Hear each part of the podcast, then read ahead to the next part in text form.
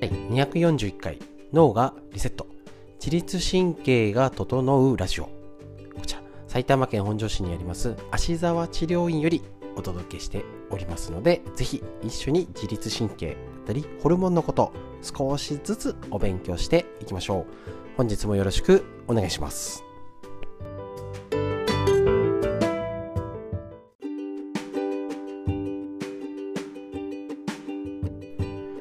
こちらのラジオは、えっと、平日朝月水金、朝くじですね、月水金の週さんかい程度ですね、えっと、オーシーエル ストレッチということでライブ配信、芦沢治療院より行っております。で、ただ伸ばして気持ちいいじゃなくて、ちょっとね、えっと、筋肉、関節、筋膜だったり自律神経、ホルモンとかにアプローチするストレッチですので、やっぱりね、ちょっと理屈とかこうやったらもっといいよみたいなのも合わせていろいろ解説していくうちに、まあ、大事なことだからついでにラジオを撮っちゃえということで、ライブ配信中に、えー、と録画したもの、録音をさせていただいております。で、今ですね、ちょっと自律神経のは、えー、とラジオなのにあえてあえてというか、えー、とストレッチをご紹介してます。なぜかっていうと、あのラジオで聞いてもできるぐらい簡単で分かりやすいストレッチ、松井先生の本ですけどご紹介しておりますので、ぜひそちらのストレッチとホルモンのこと、今ね、女性の更年期とかの骨についての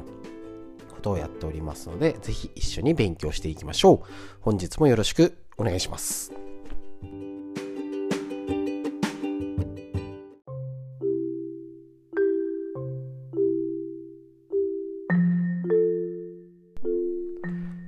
はい、こちら人生が変わるホルモンコントロール術、働くホルモンということで、工藤隆文先生の講談社より出てるこちらの本から紹介させていただいて、ホルモンについて一緒に勉強していこうというやつですね。で、えっと、最初はダイエットのやったんですけど、ただ気合でダイエット、お腹我慢じゃなくて、なんでお腹すくんだろうとか満腹に感じやすいとかっていうのはホルモンなんです。その働き、システムを変えることによって頑張らないで健康ですね、えーと、正しく賢く健康を探せられるっていうのは一つホルモンってポイントになりますので、一緒に勉強していきましょう。今回は、えーと、前回なんか結構ね、聞き慣れないホルモン出てきますね。今回がそうですね、前回の続きです。オステオポンチンというね、骨から出てくるホルモン、あんまり聞いたことないですよね。こちら、えーと、補足説明をしていきたいと思います。若返りや免疫アップに貢献、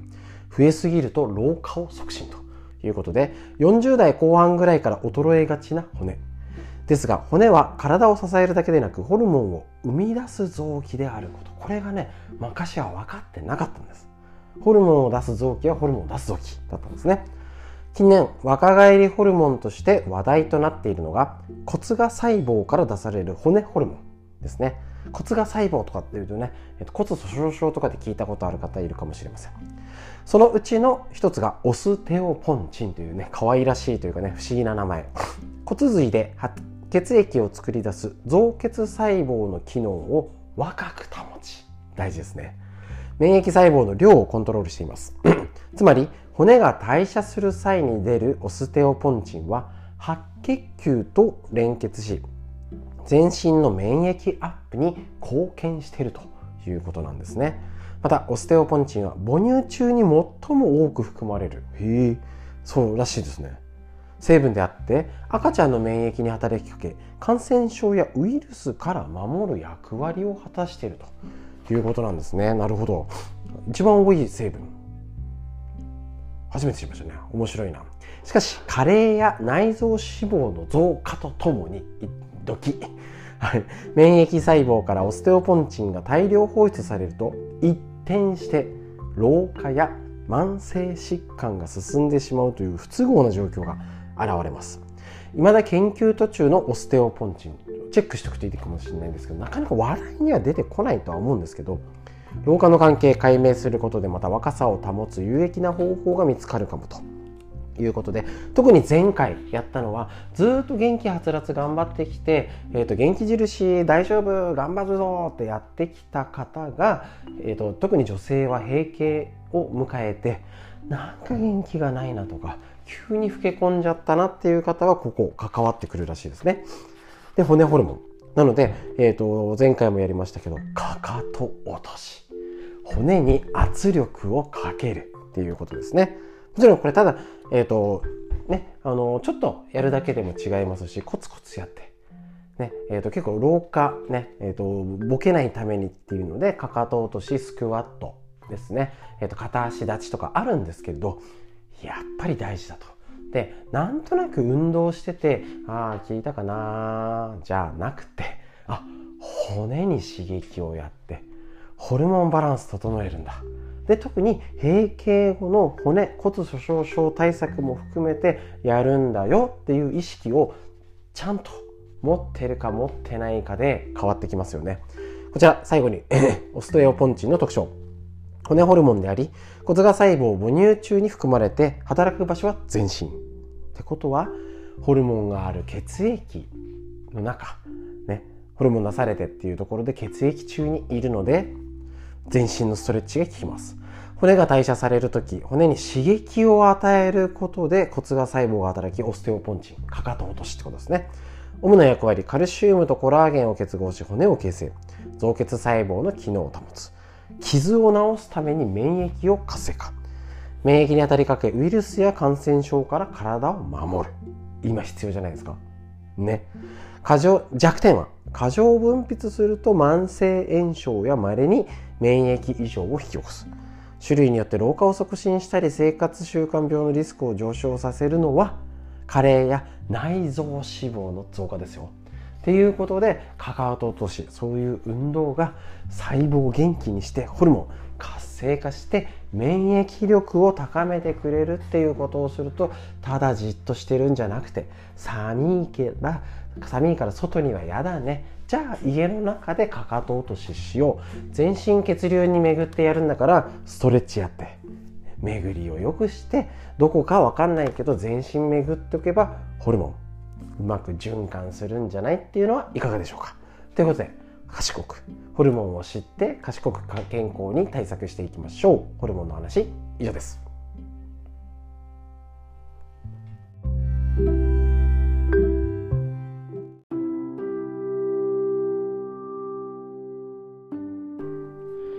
はい、こちらですね、えっと、自律神経セルフケア大人女子のということで、えーと、自律神経で自分でね、えーと、ケアする最高の本出ましてですね、えーと、松井慎一郎先生で エムビー スクールでとってもね、あの昔からにじゅうねん来お世話になってる 大, 大先輩なんですけれども、えーと、こちらの本を、えーと、参考に自律神経の整えるストレッチをちょっとチェックしていきたいと思います。耳で聞いてる方はちょっと分かりづらいんですけど、簡単にできますし、とってもね絵が分かりやすいので、ぜひ正しい中身、やり方は参考にお買い求めください。一家に一冊とかね、娘さんお孫ちゃんにプレゼントにめっちゃいいですよ。こちらね、よろしくお願いします。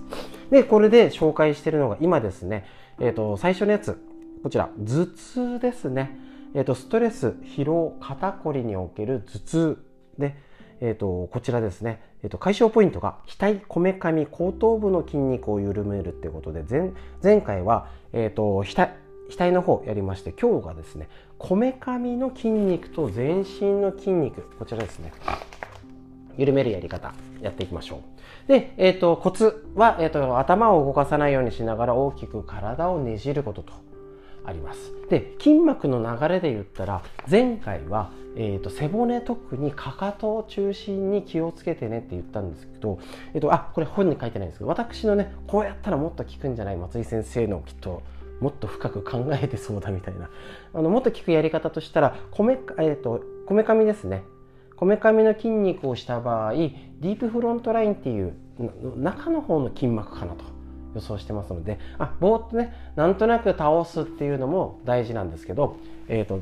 内股、ちょっとしっかりお腹とひ膝の内側にグッと力を入れる感じでぜひやってみてください。簡単なのでね、いきましょう。はい、仰向けになって、最初に説明します。仰向けになって、はい、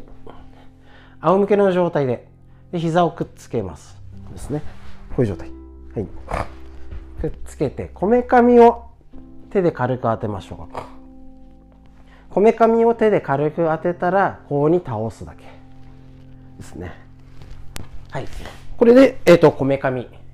軽く優しく当て続けましょう。で、顔は動かさないで膝だけ倒していきます。で、この時にできたら膝の内側お腹をぐっとち少し意識してね、内側に寄せるのを意識する、ちょっとでいいですよ、してやると全身の筋膜のつながりには良さそうかなと思いますので、ぜひ簡単ですので、これで片方さんあのさんじゅっかいだけですので、ちょっと今やってみましょう。はい、寝転びます。はい、寝転びましょう。膝立てます。顔正面向いて、手はこめかみに両方当てましょう。当てた状態で膝をさんじゅっかいパタパタ倒します。その時にちょっとでいいから膝の内側、お腹の下腹部、特に力を入れてやってみましょう。いきましょう。せーの、いち、に、なるべくゆっくりでいいから大きく、さん、顔は正面です、よん、ご、ろく、なな、はち、きゅう、じゅう。だんだんずれてたりとかしますので、もしじゅっかいちょっとね、しっかりまっすぐになってから、また手は軽く押さえ直してやるとさらにね、締まりますので、上は上見たままいきましょう。さん、じゅう、じゅうご、じゅうろく、じゅうはち、じゅうきゅう、にじゅう、にじゅういち、にじゅうに、にじゅうさん、にじゅうよん、にじゅうご、にじゅうろく、にじゅうなな、にじゅうはち、にじゅうきゅう、にじゅう、にじゅう、さんじゅうという感じで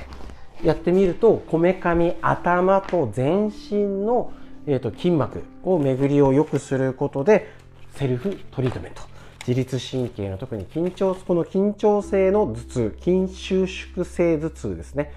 これの、えーと、スッキリストレッチになります。ぜひね、やる前にね、あーなんか体があるかなと思って動きをチェックしてみて、終わった後、特にね、結構ね、背中だったり肩周りがなんかスッキリする感じになるんですよね。なのでぜひぜひですね、こっちこんな感じのもちょっとのね、さんじゅっかいしかやってないんですけど、なんかポカポカしてきました。こんな感じのセルフケア、自律神経、天気がとか寒い時、生理前とかね、自律神経なんかストレスがあって時にとってもおすすめですので、やってみてください。ということで、えーと、自律神経セルフケア大全、以上です。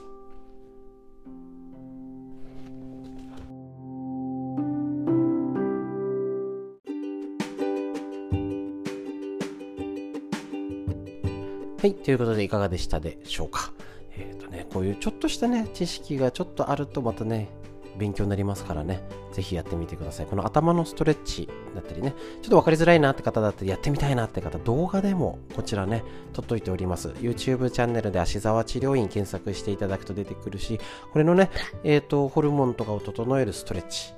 ですね、えー、月水金ライブ配信しております。こちらの動画も YouTube に残っておりますし、各種 エスエヌエス、Facebook、Twitter とかね、やっておりますので、ぜひ足沢治療院でチェックしてみてください。ということで、えーと、本日ですね、以上になります。短い時間ですけれども、最後までお聞きくださいましてありがとうございました。